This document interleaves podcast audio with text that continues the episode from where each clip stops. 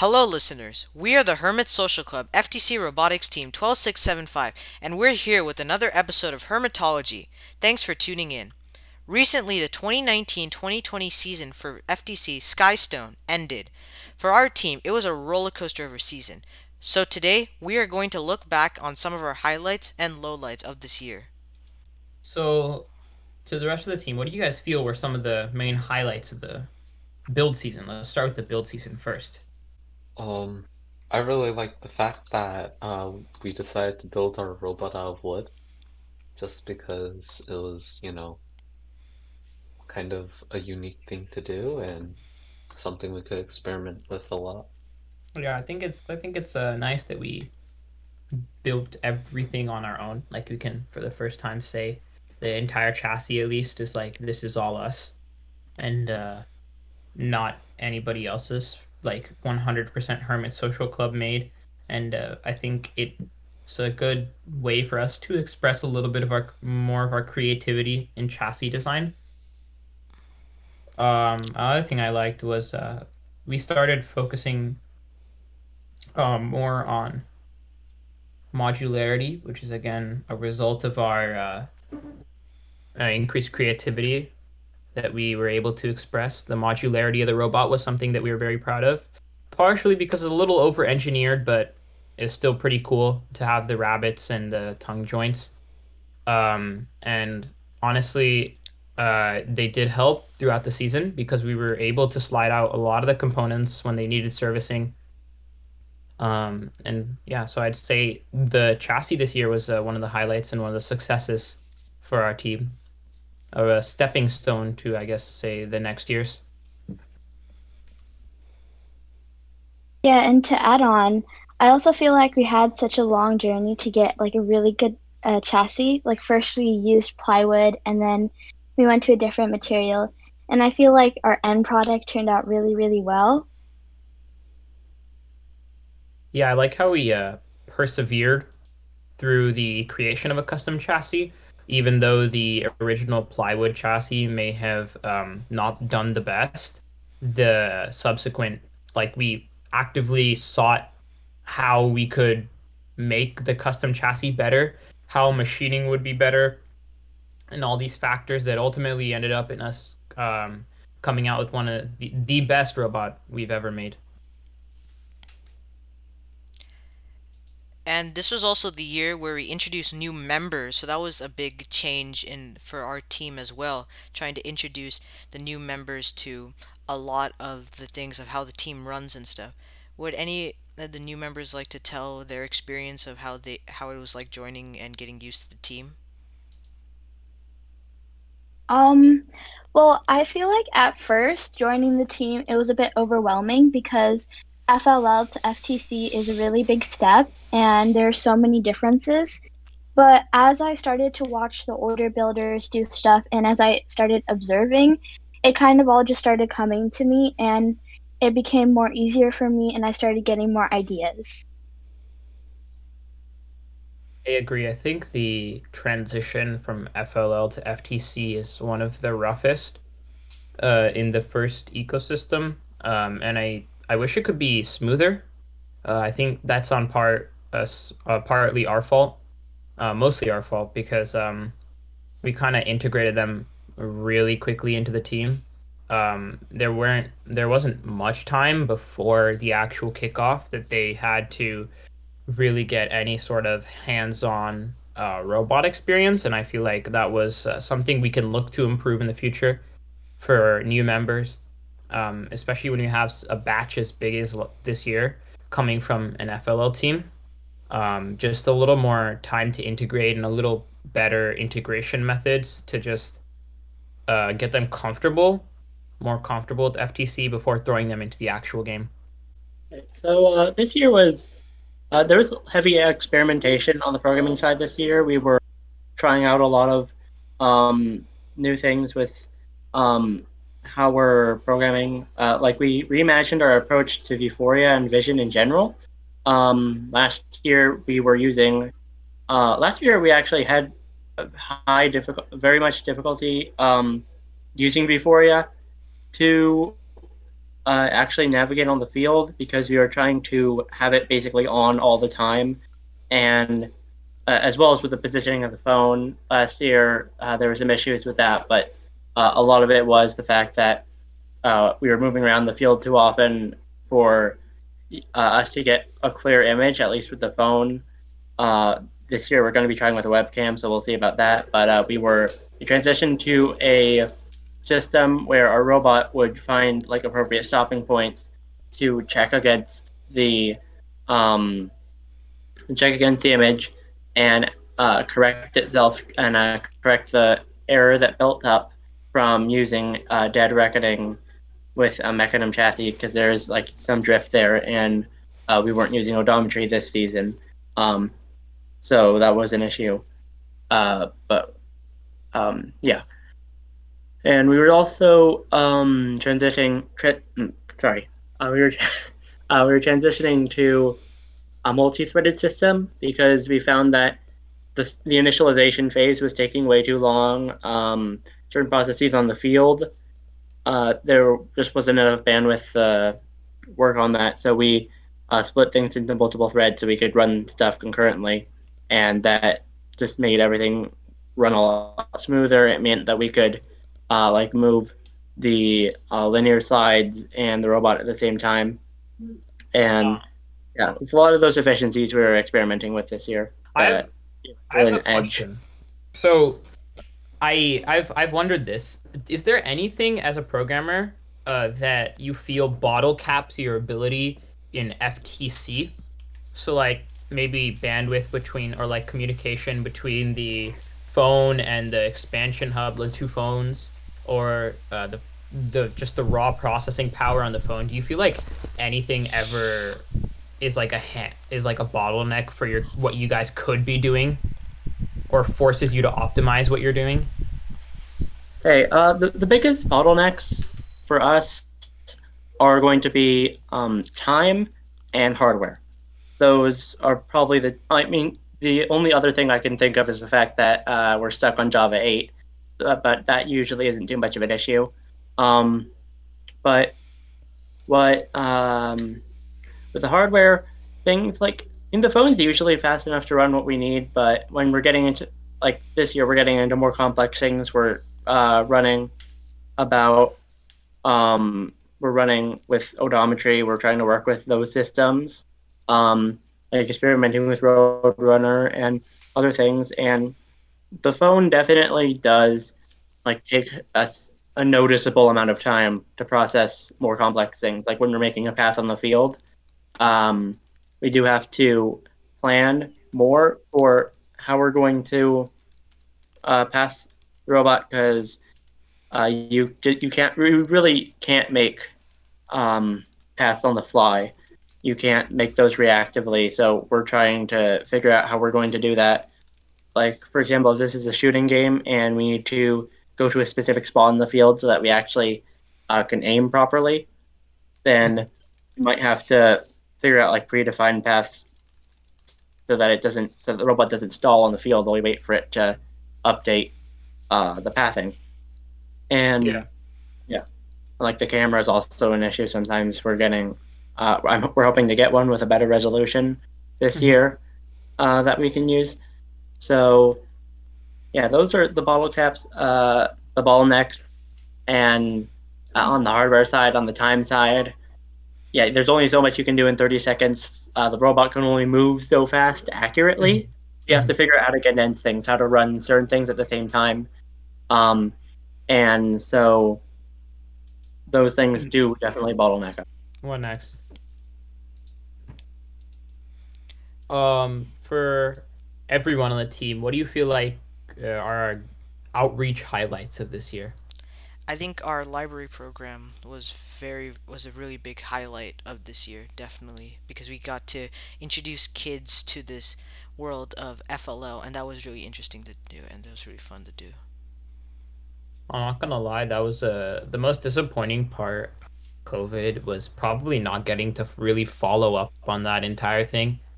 Um, might have been grand visions, but I was I was hoping that we'd at least expand it to a couple more libraries and like create like a nice web of FLL teams and libraries and like kind of make first synonymous with you know the library system here in LA. Um, I thought I think that we can still do that. It's just going to be delayed. Um, but I think that's going to be uh, good for especially people who don't have access to maybe that kind of stuff and have access to a library. Uh, because I feel like a, li- a library is a place, you know, for people who don't get access to some things to get access to it there. So uh, by putting first in libraries, I think we empower a lot of people, and uh, that's something that I want to eventually get done in LA. I think that'd be really good for the community. Yeah, another program that I think that we were doing that was kind of put on hold by COVID uh, was our SEAT program, where we would go to uh, like libraries and to senior centers and uh, help seniors learn how to use technology. That was a big initiative of ours, but we had to put it on hold because it's just something you really can't do with COVID. Um, it's, I mean, it's pretty hard to do virtually because you can't help people with technology if they don't know how to over technology. It's, it doesn't quite make sense in the modern era and in, in our current situation. So uh, that's that's kind of disappointing. Uh, I wish we we could have moved forward with that more. Uh, but we, we did do some good work this uh, the previous season with that program. That initiative.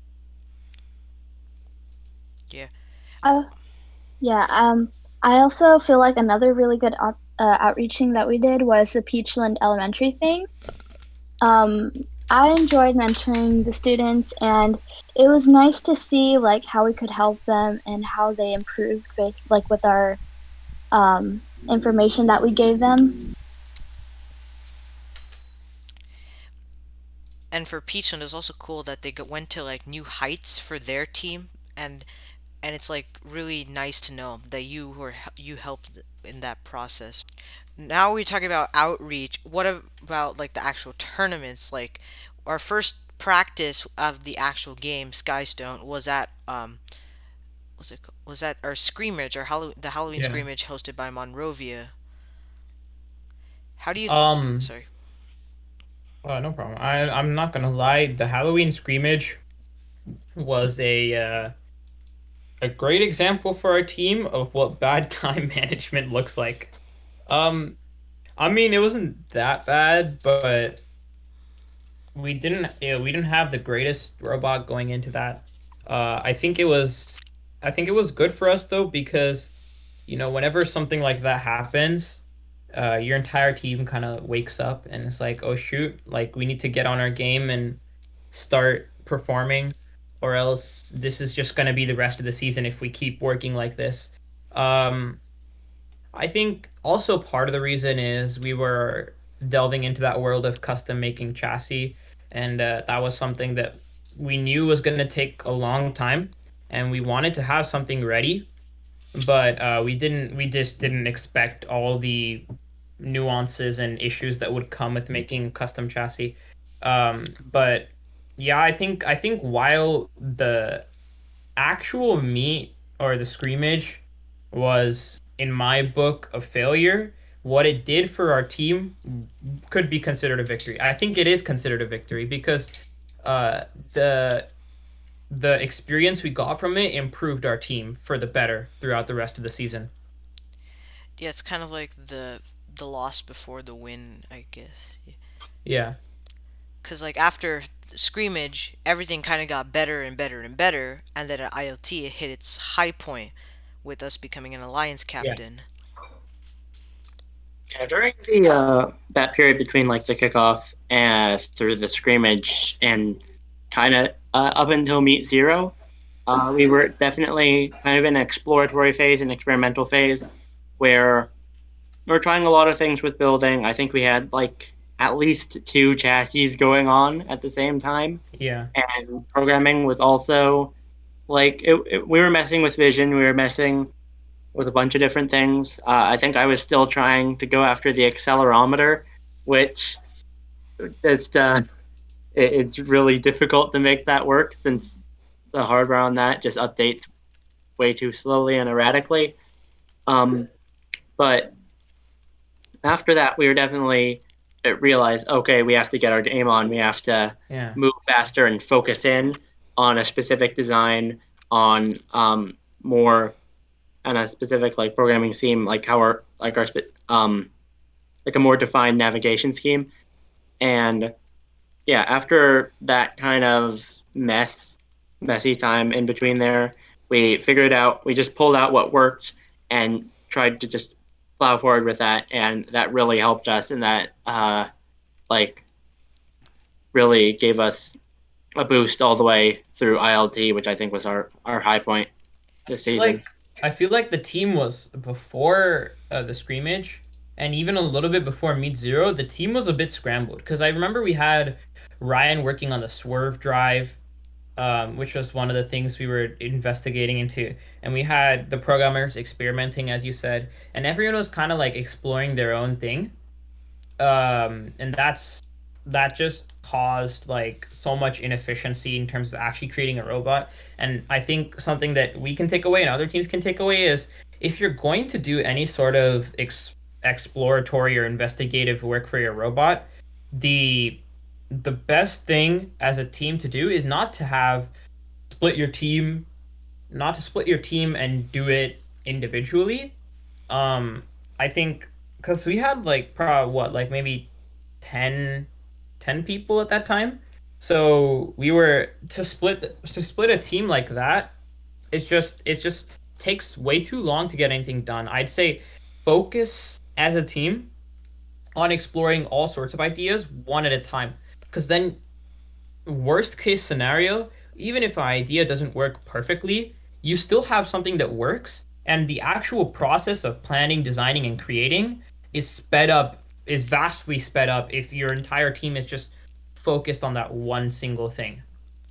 I really do think at that time we're doing like scrimmage and meet zero. That was still like a time when like the team was like was trying to get used to like the changes that we had during the off season.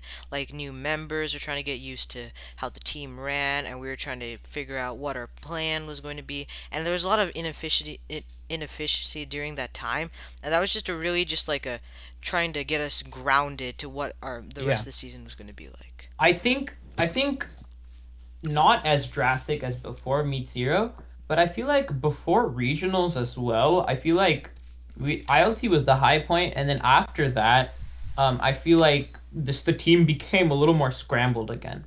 I think, in my opinion, I think the team started looking too far into the future without thinking about regionals itself. Um, I I think I think we uh kind of lost focus in that period. And I uh, that's I feel like that's one of the reasons we didn't do as well at regionals as we anticipated. Cuz I remember I didn't even show up to regionals and I felt like that was a I felt like regionals we were going into it at least from what everyone else was saying with like not as much practice as we should have done. And I mean, like, it's easy to say, I oh, I should have just practiced more uh, in the future. Like, just say about the past, I should have just done more of this, done more of that, and everything would have been better. But um, I think that's something we need to do for this year in competition is to carry the momentum and keep um, keep our focus on the next objective. Because just like just from if you take the perspective of how much the robots changed or strategies evolved or uh, programming's evolved from the point of like between the other meets and between ILT and regionals. Did we have more or less time between ILT and regionals? Same, about the same, right? I think it was about a month or I'm not sure. It was about, I, I, I don't know exactly what you're referring to, but I know between ILT and regionals, it was about a month. Yeah, Yeah, it was January, late January to early March. So, um, I feel like if you compare the development in the robot and the team between the meets and between the regionals and ILT, uh, you can really see that development slowed down a lot in that period. And um, there, there's many reasons for that to happen, but I think for next year is and something that we should that's something we should keep an eye out for and just to keep innovating and iterating the robot so we get something fresh and something even stronger and something that frankly i think we struggled a lot with in uh, our early years as a team and is a good message for new teams is to just keep focused on the next objective no matter how well or how bad you're doing That was a very interesting discussion. Thank you for tuning in, and we will see you all next time.